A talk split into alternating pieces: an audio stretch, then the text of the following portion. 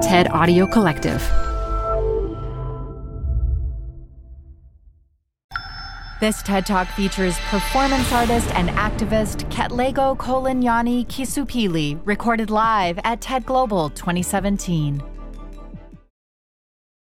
This show is brought to you by Schwab. You're here to keep a pulse on environmental trends. Well, now you can invest in what's trending in electric vehicles, renewable energy, water sustainability, and more with Schwab investing themes. It's an easy way to invest in ideas you believe in. Schwab's research uncovers emerging trends, then their technology curates relevant stocks into themes. Choose from over 40 themes. Buy all the stocks in a theme as is or customized to better fit your investing goals.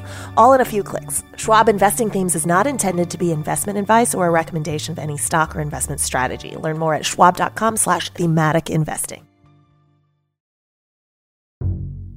This episode is brought to you by US Bank. If you're like me, you've always got some projects started that you haven't finished just yet. Guilty.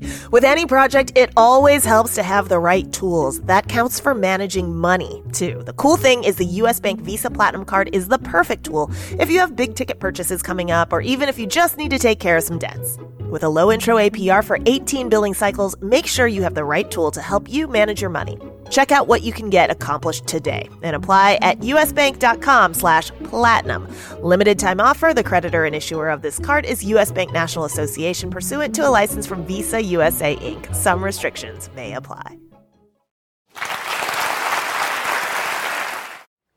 You don't belong here almost always means we can't find a function or role for you. You don't belong here sometimes means you're too queer to handle. You don't belong here very rarely means there's no way for you to exist and be happy here. I went to university in Johannesburg, South Africa, and I remember the first time a white friend of mine heard me speaking Setswana, the national language of Botswana. I was on the phone with my mother, and the intrigue which painted itself across her face was absolutely priceless. Soon as I hung up, she comes to me and says, I didn't know you could do that. After all these years of knowing you, how did I not know you could do that? What she was referring to was the fact that I could switch off the twang and slip into a native tongue. And so I chose to let her in on a few other things which locate me as a Motswana. Not just by virtue of the fact that I speak a language or I have family there, but that a rural child lives within this shiny visage of fabulosity.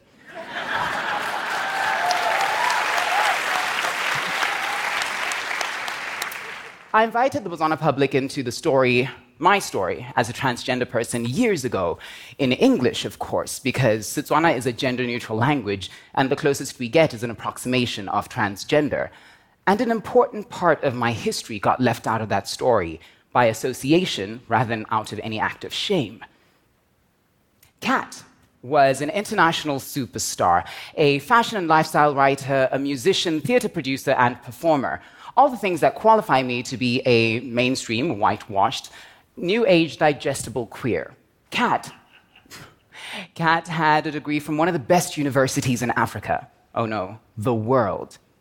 By association, what Kat wasn't was just like the little brown skinned children frolicking through the streets of some incidental railway settlement like Betisaiding, or an off the grid village like Kahudi, legs clad in dust stockings whose knees had blackened from years of kneeling and wax polishing floors, whose shins were marked with lessons from climbing trees, who played until dusk, went in for supper by a paraffin lamp, and returned to play hide and seek amongst centipedes and owls until finally someone's mother would call the whole thing to an end. That got lost both in translation and in transition. And when I realized this, I decided it was time for me to start building bridges between myself. For me and for others to access me, I had to start indigenizing my queerness. What I mean by indigenizing is stripping away the city life film that stops you from seeing the villager within. In a time where being brown, queer, African, and seen as worthy of space means being everything but rural, I fear that we're erasing the very struggles that got us to where we are now. The very first time I quit being out in a village, I was in my early 20s and I wore a kaftan. I was ridiculed by some of my family and by strangers for wearing a dress. My defense, against their comments was the default that we who don't belong, the ones who are better than, get taught. We shrug them off and say, they just don't know enough. And of course, I was wrong, because my idea of wealth of knowledge was based in removing yourself from third world thinking and living. But it took time for me to realize that my acts of pride weren't most alive in the global cities I traipsed through, but in the villages where I speak the languages and play the games and feel most at home, and I can say, I have seen the world. And I know that people like me aren't alone here, we are everywhere. And so I use these village homes for self reflection and to give hope to the others who don't belong. Indigenizing my queerness means bridging the many ex- exceptional parts of myself. It means honoring the fact that my tongue can contort itself to speak the Romance languages without denying or exoticizing the fact that when I'm moved, it can do this.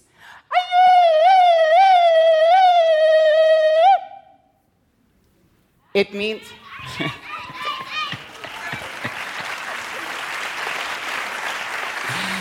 It means branding cattle with my mother or chopping firewood with my cousins doesn't make me any less fabulous or queer, even though I'm now accustomed to rooftop shindigs, wine paired menus, and VIP lounges. it means wearing my pride through my grandmother's tongue, my mother's food, my grandfather's song, my skin etched with stories of falling off donkeys, and years and years and years of sleeping under a blanket of stars. If there's any place I don't belong, it's in a mind where the story of me starts with the branch of me being queer and not with my rural roots. Indigenizing my queerness means understanding that the rural is a part of me and I am an indelible part of it. Thank you.